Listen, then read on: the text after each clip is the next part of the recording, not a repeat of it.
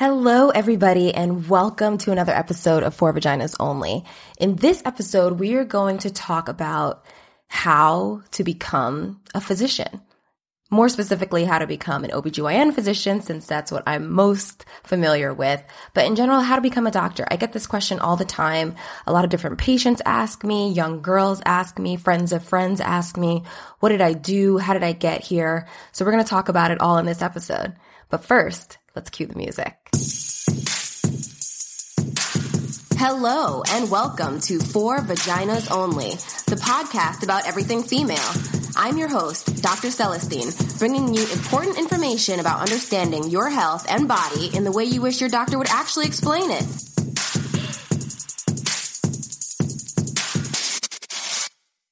All right, so welcome to another episode of For Vaginas Only. I am your host, Dr. Celestine. And as usual, this podcast is just a very straightforward account of everything that's happened. No sugarcoating. It's about medical information, um, not to give you any medical advice. I always recommend that you talk to your own doctor for that. But today we're not really talking about anything that has to do with a medical condition. We're talking just about how to become a doctor, how to become an OBGYN. If this has been your dream, if this is something that you're even considering, then take a listen to this episode and you'll kind of see my process through it, as well as things that you have to complete regardless of who you are to get to where I am today. So when did I decide to become a doctor? You know, if you ask anybody in my family, they'll probably tell you that I decided to be a doctor from the time that I was like five years old, six years old. You know, I was going around telling people I was going to be a doctor. My mom, growing up, she, my mom is a registered nurse, so she's an RN. And she'd always kind of instilled with me as a child that, you know, being a doctor would be a great career, being in healthcare would be a great career. So even from a young age, it was on my mind. Um, so I would say that my mom was a big influence on that, seeing kind of how she took care of people and looking at her field. And, you know, she had a lot of friends, obviously, that were nurses. So being around them growing up, I had always knew I just wanted to be in healthcare. I didn't know at all what kind, kind of doctor I wanted to be. Not at all. Um, I knew I wanted to do something with my hands because I was very into fixing things and putting things back together, taking them apart. So I knew I wanted to do some type of surgical aspect, but you know, that can cross over in many different fields. So I wasn't sure in the beginning. So why I decided a lot of it, you know, obviously from her influence, but then also being in healthcare has a smidgen of job security, which these days in COVID 19, I'm not sure if any job is secure but that was also part of my deciding factor. Growing up, um, I'd always loved singing, so I kind of toyed with the fact of being a pop star. Uh, but you know, not many people make it in that, and I guess I'm wasn't, you know, strong-willed enough, I guess, to pursue that career. So the job security that came with healthcare was something that interested me. Um, also, my personal experiences as life went on. So I remember at one point in time, I saw a male gynecologist. I was in high school, I think. And I just had a horrible experience. He really scared me and he told me things that now I realize as an obstetrician and gynecologist myself that weren't really true. And I'm not saying anything bad about male gynecologists. I just knew that I could do it better. I could be a better gynecologist, whether it's a female or male, doesn't matter. I have a lot of male GYN friends that I think are awesome. But that was just my personal experience. I went in that office and I just thought young girls should not be scared like this. You know, there has to be a way to do it better. And it's kind of how I started off kind of thinking that OBGYN was where I was going to end up. Okay, so that was kind of my personal journey, my steps into thinking of where I wanted to be, what I wanted to be, and how I started to wrap my mind around this long, long journey. Um, but going back from the beginning, I think let's go through the steps in terms of high school, college, medical school, so that we can kind of lay the groundwork for the basics on how to become a doctor and a gynecologist. So, First off, you have to complete high school with a good GPA or good grade point average. So I, mine was 4.21 in high school, which was a weighted GPA because it took my course complexity into consideration because I did some AP courses and things like that. Um, but it doesn't have to be exactly that GPA, but you just definitely have to get a good GPA so that you can get into a good college. Also in high school, I feel like it's where you can explore some of, if you truly like healthcare. Um, for me, a lot of that came in taking science courses. I loved biology. My favorite class, which unfortunately I didn't take until senior year of high school, was human anatomy and physiology. And I just loved that class. I've just never been in a class up to that point where I didn't feel like studying was a burden. Like I loved opening the book. I love reading about human anatomy and physiology. It was just amazing. Anyway, that's just me. So getting a good GPA, taking science courses, and also obviously taking the SAT or ACT and getting a good score. What's considered good is basically getting in the 80th or 90th percentile for the SAT or ACT.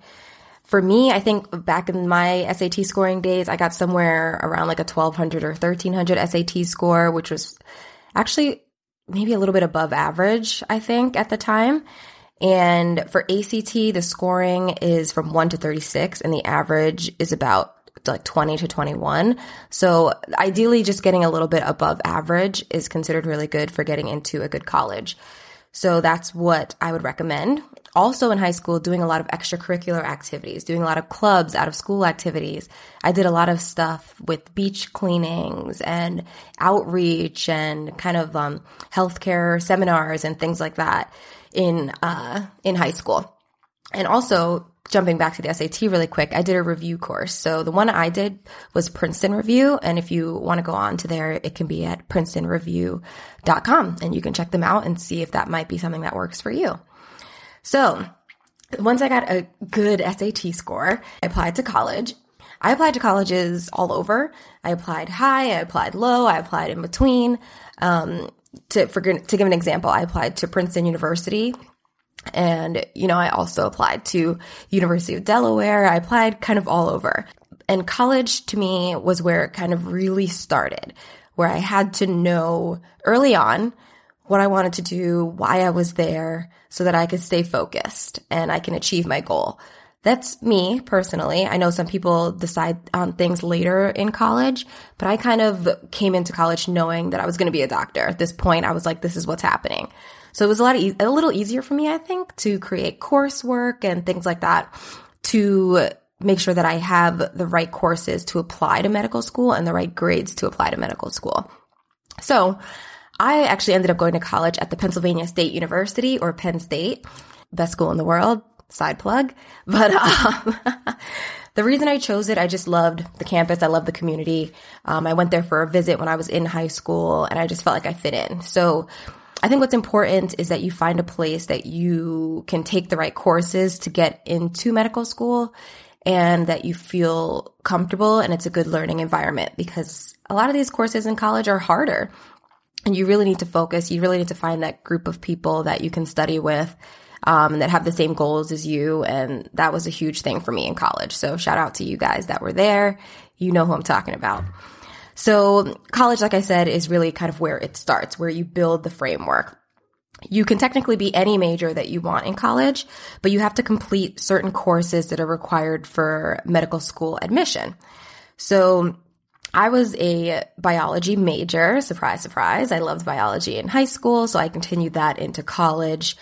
And um, some other majors that I know of of people that have gotten into medical school are psychology, mathematics, chemistry, even some just like Bachelor of Arts degrees I know have gotten into medical school. They just make sure that they add on the required science courses. So what I would recommend for you is looking into medical school and what they require for admission and application.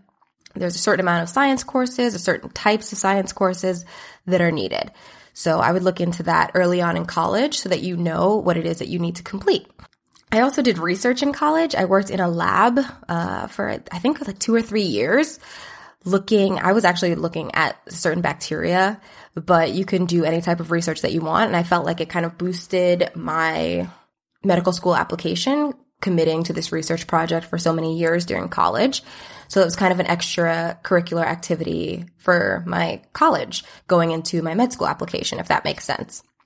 I also did a lot of community service in college. So I was part of the Student Medical Association in college. We had a lot of meetings. We did a lot of things around campus. And the thing that I loved about SNMA was the fact that it was, it's a minority group. So in that group, the For Vaginas Only podcast will be back after a quick break. Welcome to Fuller Butts, a behind the scenes plastic surgery podcast. Yes, you heard that right. Join your co hosts, Dr. Sam Fuller and Dr. Dan Butts, board certified plastic and reconstructive surgeons, on an exclusive full access pass into the world of plastic surgery. Combining their expertise and training, Doctors Fuller and Butts will share medical insights, detailed explanations, and lighthearted humor to keep you entertained and informed. We're certain you'll become passionate about the plastic surgery specialty, and between debunking myths, uncovering truths, or just making you laugh out loud at their perspective on this creative and artistic field, we've got something for everyone. it was a lot of minority students who were trying to be in the healthcare field. So it was great to connect with people that looked like me, that were on the same path as me. And I think that that really helped propel not only the community that I had in college, but also, you know, keep me focused on my goals, which was great. And I spent summers doing certain things in college that were some community outreach. So one summer I actually did spent time at a food bank with another um, young woman and we both created a medical fair that was put on that summer in New Jersey at the community food bank, which was awesome. It was a lot of work and, but it turned out really great. We had a lot of patrons that came and it was just a great experience. I also spent the summer in Chicago at one point with SMEP, which is now called the Summer Health Professions Education Program. So SHPEP. And what was great about that is it it fosters also underrepresented students in healthcare professions. So when I did it, it was a small group of us and we were in Chicago for almost all of the summer. It was literally one of the best summers of my life. So shout out to um, that program as well and all of you guys that were there with me. I still have some lifelong friends from that program and almost all of us are physicians now, which is crazy to think because we were just young, naive college students back then. Uh, in addition, for me personally, I was part of an honor society, Alpha Epsilon Delta in college. I was also Miss Black Penn State for uh, a year in college where I went to part of the becoming Miss Black Penn State, you do some community outreach after winning the pageant. And what I did was I did some tutoring at the high school in State College, Pennsylvania. So that was pretty cool then too and just doing different community service with different community service organizations. All in all, you know, I did my research for years. Then I did a pageant, you know, and I spent summers in Chicago. So I'm just saying you have to obviously boost or do things to boost your kind of resume in college to look good to medical schools, but have fun with it. College is a time to have, have fun. I'm saying all these things that I did, but it was over a four year time period and I had the best time in college at the same time. So don't let just the college experience go to the wayside because you're so focused on medical school. It's not necessary. You can have fun with it too. Okay. Now, even though you're having all that fun, you still have to take the MCAT. to get into medical school, which is a lot of studying. Um, I think I did either Princeton Review or Kaplan Review for this as well. Um, I ended up taking the MCAT twice because I didn't like my score the first time, but I got the same exact score the second time. So it wasn't really uh, worth it in the end. But um, so the MCAT, actually, it's the MCAT that changed its scoring. I'm not sure if the SAT has changed its scoring. I'll have to look at that again. But the MCAT has definitely changed its scoring from when I took it back in uh, 2006. So it's a seven and a half hour exam. And back then, the scoring was from three to 45 and average was around like 25. I think I did a little bit better than average, somewhere between like 27 and 30, if I'm thinking correctly. But now, since 2015, they've changed it where the scoring is from 472 to 528, and the average is a little bit greater than 500. So just like the SAT with the MCAT, you're really going to put yourself in the right position if you get a score that's a little bit above average and puts you in the higher percentile of students that have been taking it. So after you take the MCAT, you have to apply to medical school, which is expensive. it definitely costs something to apply to medical school. I don't know what the costs are anymore. That's definitely that's something that you need to look up. The application is done through AMCAS which can be found at aamc.org. And you can see the pricing there and exactly how the process works on that website. So you can apply to MD schools, you can apply to DO schools. I am an MD, so I only um, actually only applied to MD schools at the time. But with DO, I have a lot of friends who are DOs, and the difference is really only that they are taught something different where they use their hands, like pressure points and things like that in order to help treat patients, which I think is pretty cool actually. One of my friends did it on me for my asthma and I actually felt a little bit of a difference. So look up the difference between MD and DO and pick the one that you feel is right for you and how you would like to practice medicine. So that application happens in your junior year of college. And during that time, you also go on many different interviews at different medical schools and you know, they get to see how they feel about you and you get to see how you feel about them. And then you use the AMCAS application to apply. Then hooray, you get into medical school. You usually find out before you graduate from college. So graduation, there's a lot to celebrate. Um, I remember I found out around that time and it was just like it was just really exciting because all of my years of hard work all of my years of focus were kind of, were finally coming to fruition something that i just you know sometimes you see things that you know are going to happen and you have other things that you're not so sure are going to happen and when it happened it was a big deal so you get into medical school more work. for me, medical school was a little hard because it was the first time where school was actually hard for me. And I don't mean that in a bragging sense. It was very hard, very difficult for me to actually adjust to the pace of medical school. You learn things very quickly and you have to take a lot of exams. Um, not even just the big major exams, but you're taking exams after you finish each part of a course. And it's a lot of information squeezed into one little exam. And it just, it was just hard for me at first to get up with the pace of medical school. But I caught on eventually. So, an overview of medical school. The first two years are classroom work. So, it's a lot of, you know, just doing, sitting down in the classroom, learning about different things, learning about the different specialties, and just the basic and how the body functions. And it's not really the point where you have to decide yet what it is that you want to do. The second two years of medical school, because medical school is four years long, the second two years are clinical. So that's where you spend time rotating through all the different specialties of medicine. And you kind of are starting to get a feel now for what specialty you have a connection to. Those are my two favorite years.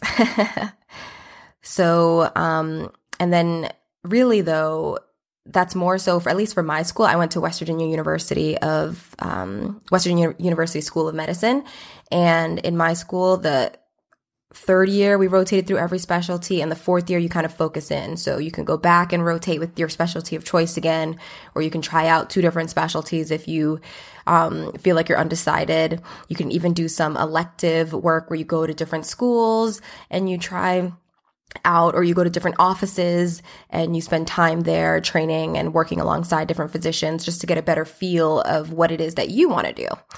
So going back to just exams.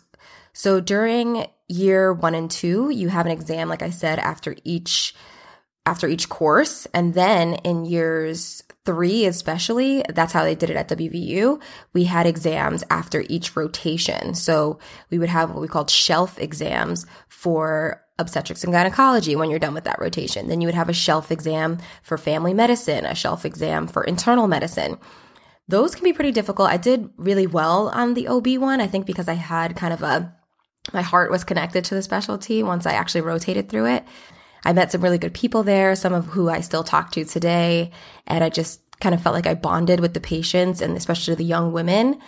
And I just did really well on that shelf exam. I think I got like the 99th percentile. It was crazy. So it goes to show you, even if you go back to my high school days, when I really connect with something, it's actually easier for me to do better in it. But if I'm not connecting, it's so hard. so anyway, then you have to also pass the USMLE tests. There is step one, step two, and step three that you have to complete in all. Step one and step two, you actually complete during medical school. So step one is done at the end of year two in medical school, and that is more of a basic science exam. To me, that was the hardest one. Um, it really is basic science, like Krebs cycle, all of those things that I don't remember any longer. They were on the step one exam. In um, step two, rather, you take it the fourth year of medical school. And it's more of a clinical exam, which I found way easier. It was actually about patient care. It's actually about diagnosing different conditions and treatments for different conditions. And that one was much easier for me personally. Then you apply to residency.